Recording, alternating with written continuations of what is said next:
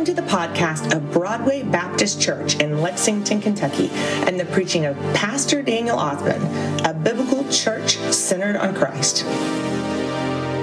Open your Bibles to the book of Exodus, Exodus chapter 9. We are studying the fifth and sixth plagues here on Memorial Day weekend. I hope you've all had a happy Memorial Day. That's tomorrow. We will be honoring those that have given their lives for our country. We are blessed to live in the best nation on earth here in the United States. And we have, we have soldiers who have fought and given their life, paid the ultimate sacrifice for our freedom. So I hope that you see, if you see somebody who's in the service, you need to thank them for their service. Always make sure you thank them and g- g- express appreciation for what they've done for, for our nation. And we here are coming here this evening, and we are going through the plagues. We're looking at the life of Moses, and we're going to see a section of Scripture that can be challenging and tricky for us to understand. It's tricky because God is going to harden Pharaoh's heart. Listen, it's not that Pharaoh, he started out the first five plagues. And remember, he's the most stubborn man in the world, which we saw last week. But here in this situation, God is hardening his heart. Like it's the Lord that is not allowing Pharaoh to let the people go. Because what we're seeing is God is setting up this situation so that by his mighty hand, he controlled Pharaoh, he controlled Egypt, and he's going to free his people. He's showing to Pharaoh, who he thought, Pharaoh thought he had all power and authority, that it's actually no Pharaoh, it's not you. In fact, it's me. And that's what we're going to be looking at this evening. Powerful passage. So, our two scripture uh, verses, like I said earlier, Exodus chapter 9, then we're going to flip over a little bit and see John chapter 8, verse 43 through 47. Do you know one of the great things about living in our country is the opportunity to remember and, and observe Memorial Day? And Memorial Day, we remember. We remember and think about those uh, that have given their lives. But we, in many ways, when we study this, when we study what we call the Passover, when we study the plagues, when we study God's working th- through Moses and the giving of the law, we're making a, there's a memorial to us. We are remembering what God has told us. And reason why we are told over and over again to, to teach our children to remember what the Lord says is because we will forget humans have the tendency to move on and move past something. And God is saying, you can't move past this. You need to always remember the great things that happened and what certainly occurred here. So I want you to read along in your Bibles Exodus chapter 9, verses 1 through 7. Then the Lord said to Moses, Go into Pharaoh and say to him, This is what the Lord, the God of the Hebrews says Let my people go, so that may, they may worship me. But if you refuse to let them go and keep holding them, then the Lord's hand will bring a severe plague against your livestock in the field the horses, donkeys, camels, herds, and flocks. But the Lord will make a distinction between the livestock of Israel and the livestock of Egypt, so that nothing of all the Israelites on its own will die. I think this is important here. What's powerful about this is God is making a distinction. And that distinction is that the Lord, He, His people, what He's doing, they're in Goshen. They're not going to experience the livestock dying. All the Egyptian livestock are going to die. They will, I mean, every single one of them die. They're losing all of their animals, but not a single animal. And again, the goal is this distinction. There's a separation. These are the Lord's people who you have in slavery. These people here are experiencing plagues. They are enduring difficult, dark days. And he says here in verse 5 And the Lord set a time, saying, Tomorrow the Lord will do this thing in the land. The Lord did it the next day. All the Egyptian livestock died. You know, and I think what's hard about that is when the livestock die, That's their livelihood. That's their where they get their food. That's what that's what uh, helps plow their field. That's where that supplies so much of their life and their their economy. And every single animal is dead. This is devastating. But none among the Israelite livestock died. Pharaoh sent messengers who saw that not one, not a single one of the Israelite livestock was dead. Don't miss that phrase. Pharaoh could not believe what just happened. All of his livestock and his animals were dead. So he's hearing these rumors. Is it true that these Hebrews, the people I've got in slavery, not a single one of their animals have died?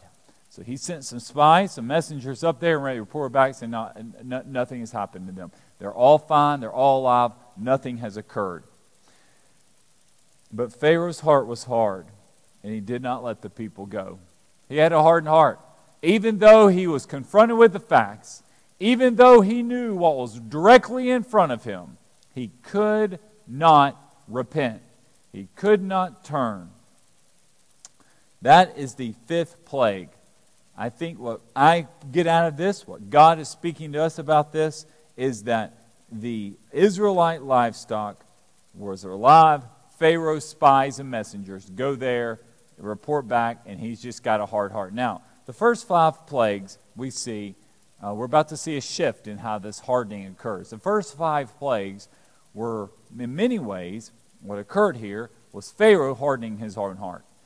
God had told him that he would have a hard heart, but now, well, it's good. When we shift to plague six, we're going to see that Pharaoh, at some point, he has to have help to harden his heart because he's realizing my country is falling apart. I'm losing everything. Like, is this just, I have nothing left to cling to? And that's where the boils. And boils, all of a sudden, we have, we have these painful sore, sores all over this. And now God is going to start moving, moving in, and start hardening his, his heart.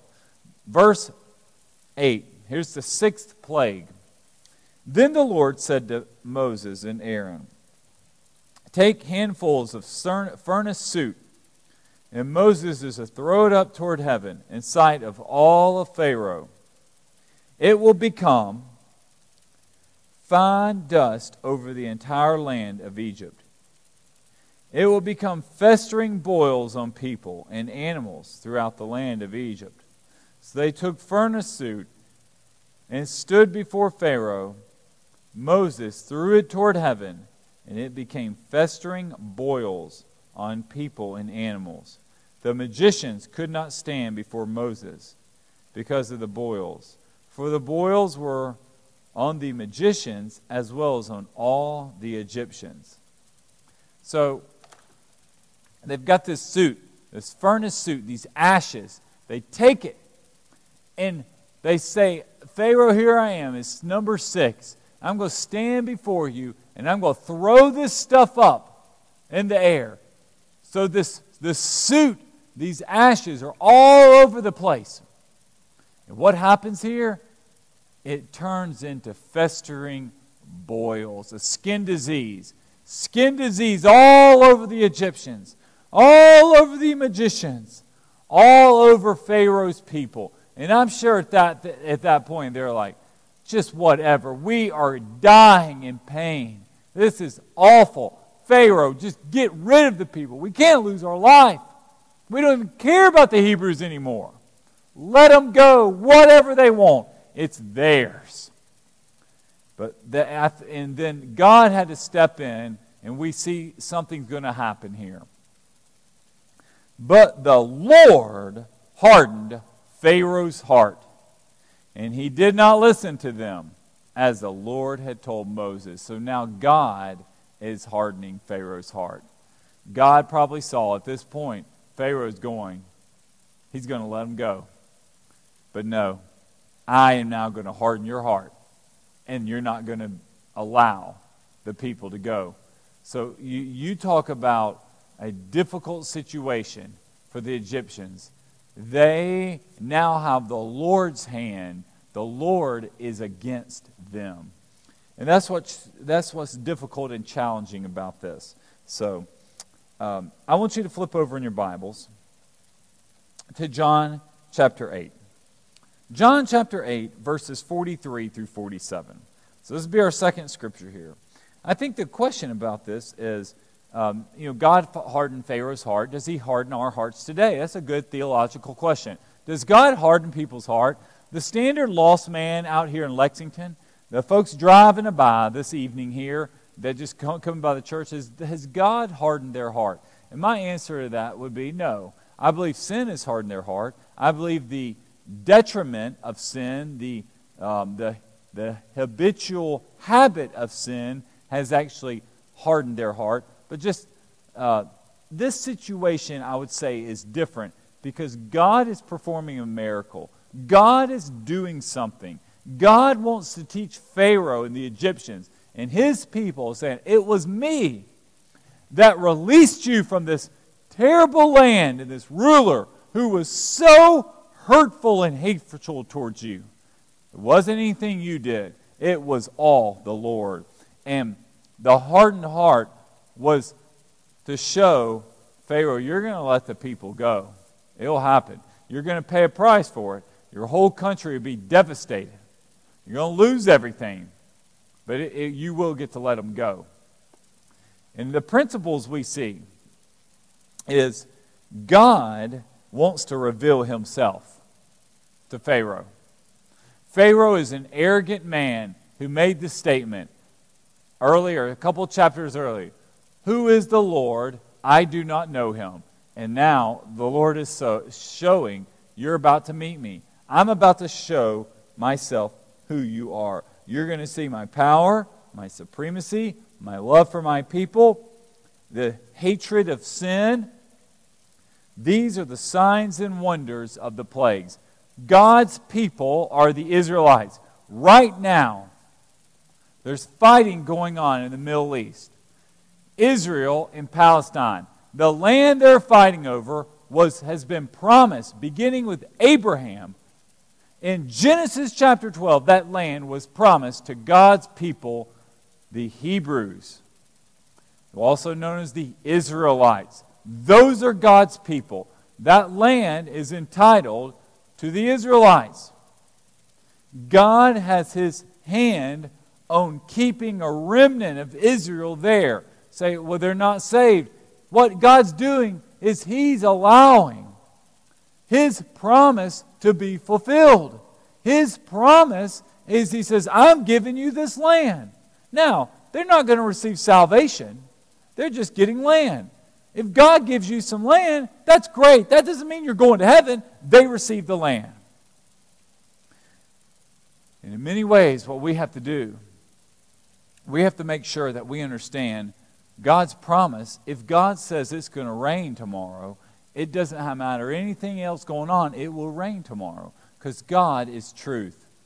Has nothing to do with salvation. If God says, my, I'm going to let my people go, they're going to leave Egypt, well, they will leave Egypt. If God says, I will harden Pharaoh's heart, he's going to harden Pharaoh's heart. The, the power and purpose we see is the Word of God is true. And God's promises never expire. They're not contingent upon anything, they're not based on anything. Salvation, the only way for someone to get saved. Even our Jewish friends, they're in Israel today, and our Palestinian friends trying to live in Israel. Their only way to salvation is through Jesus Christ. That's not because of what I believe. That's because what God has said through His Son. I am the way, the truth, and the life. Truth comes from Jesus. Jesus is truth. You want truth? You turn to God's Word. We need more men and women to stand up for biblical truth. Do you stand for biblical truth? Do you love the Lord? Because if you don't know truth, if you do not know what is right and wrong, you will be deceived. We are all around us seeing this deception. And there's a lot of folks with hardened heart, and it's because of sin. they do not know the truth. Christ wants to set them free. The great thing that God is going to do is He can reveal Himself to you. God has a great plan and purpose in what He's going to do. And I want, to, I want to read this scripture here out of John chapter 8, verses 43. Jesus here is talking to the, to the uh, Pharisees, and they're accusing him of being demon possessed. They're accusing Jesus, saying, Jesus, who do you think you are? Are you possessed by Beelzebub? Says, No. Jesus said, No, I'm not, I'm not, I'm not demon possessed. You talk, you talk about my, Jesus talking about his father, but Jesus coming about saying, You don't know anything about my father. In fact, your father's the devil. Look what he says here. Verse 43. Why don't you understand what I say? Because you cannot listen to my word. They cannot listen. Their heart is hardened to the gospel. They cannot hear Jesus' word. They, they, there's so much pollution around them. Think about it today. For many Americans, maybe some of you listening to this, you can't hear God's word because of all the other noise around you. It's almost as if you need some type of noise cancellation device, almost like a white noise, to dole out all the other filth and trash around. You know, I recently read a book, our staff, we read a book. It's basically talked about white noise, and it's about the danger and the detriment of folks that are just they're just too busy and they have all these distractions around them and they can't hear from God. And the author of that book, I thought was really neat. He's saying you need white noise.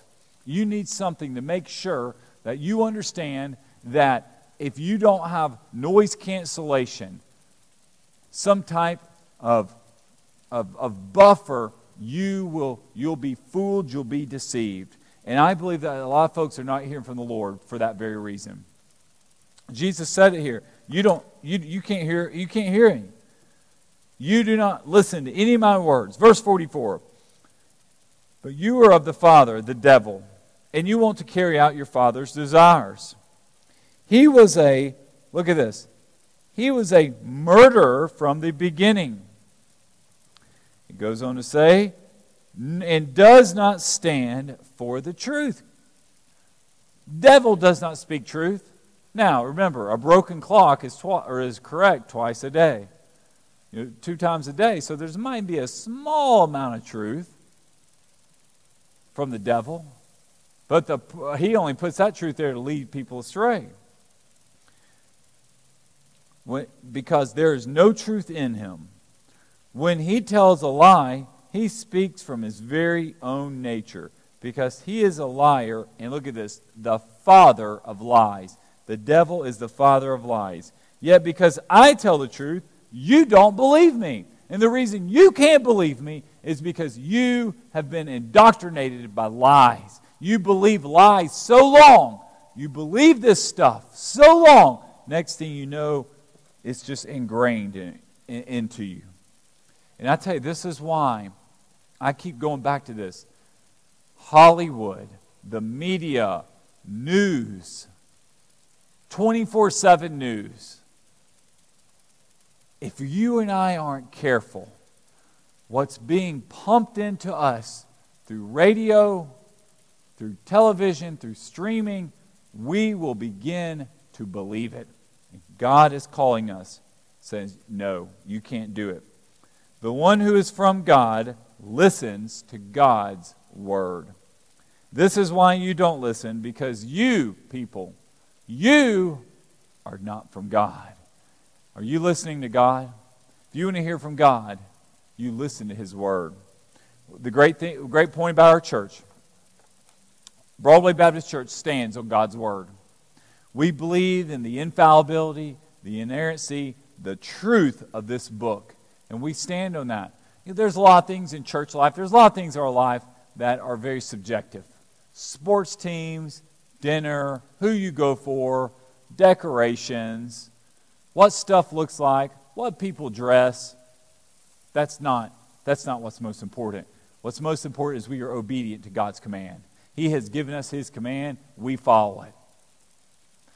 And I'm asking you this evening, here on Memorial Day, as we remember those that have fallen for our country, we honor those and their families that have and make memory of them.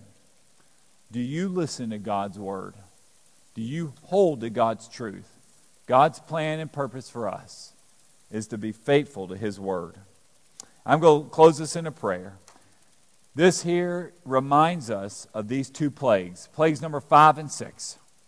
God hardened Pharaoh's heart so he could show his mighty hand. Some of you might have hard hearts. God wants to soften your hearts so you respond to the gospel. Don't be like Pharaoh. We want to have an attitude and a heart of clay, soft and responsive to the Lord. I'm going to pray for you. I want you to put your hands up. God, I pray for those listening this evening. We pray for the people here who maybe have just been hardened and deceived by our culture. Lord, soften their hearts. Help them hear from you. Lord, take these words and shape our hearts with them. Lord, I pray this evening, if there's anybody here that needs to experience spiritual renewal, spiritual revival, they need to turn to you. I pray they will do so. I thank you for what you're doing in our country, in our lives. Lord, we, we give you this service. Seal it upon our hearts. Help us live for you. Help us be obedient believers. In Jesus' name we pray. Amen. I want to hear from you. You, you reach out, fill out our online connection card, and send me a prayer request. We have a, a dynamic prayer ministry. We faithfully pray for you. Maybe you're struggling with some, some addiction. You're struggling with doubt. You're struggling with sadness and depression. And Christ is calling you home. God bless you. I will see you next Sunday right here as we go, continue going through the uh, book of Exodus, studying the life of Moses here on our Sunday night service. God bless you. See you next week.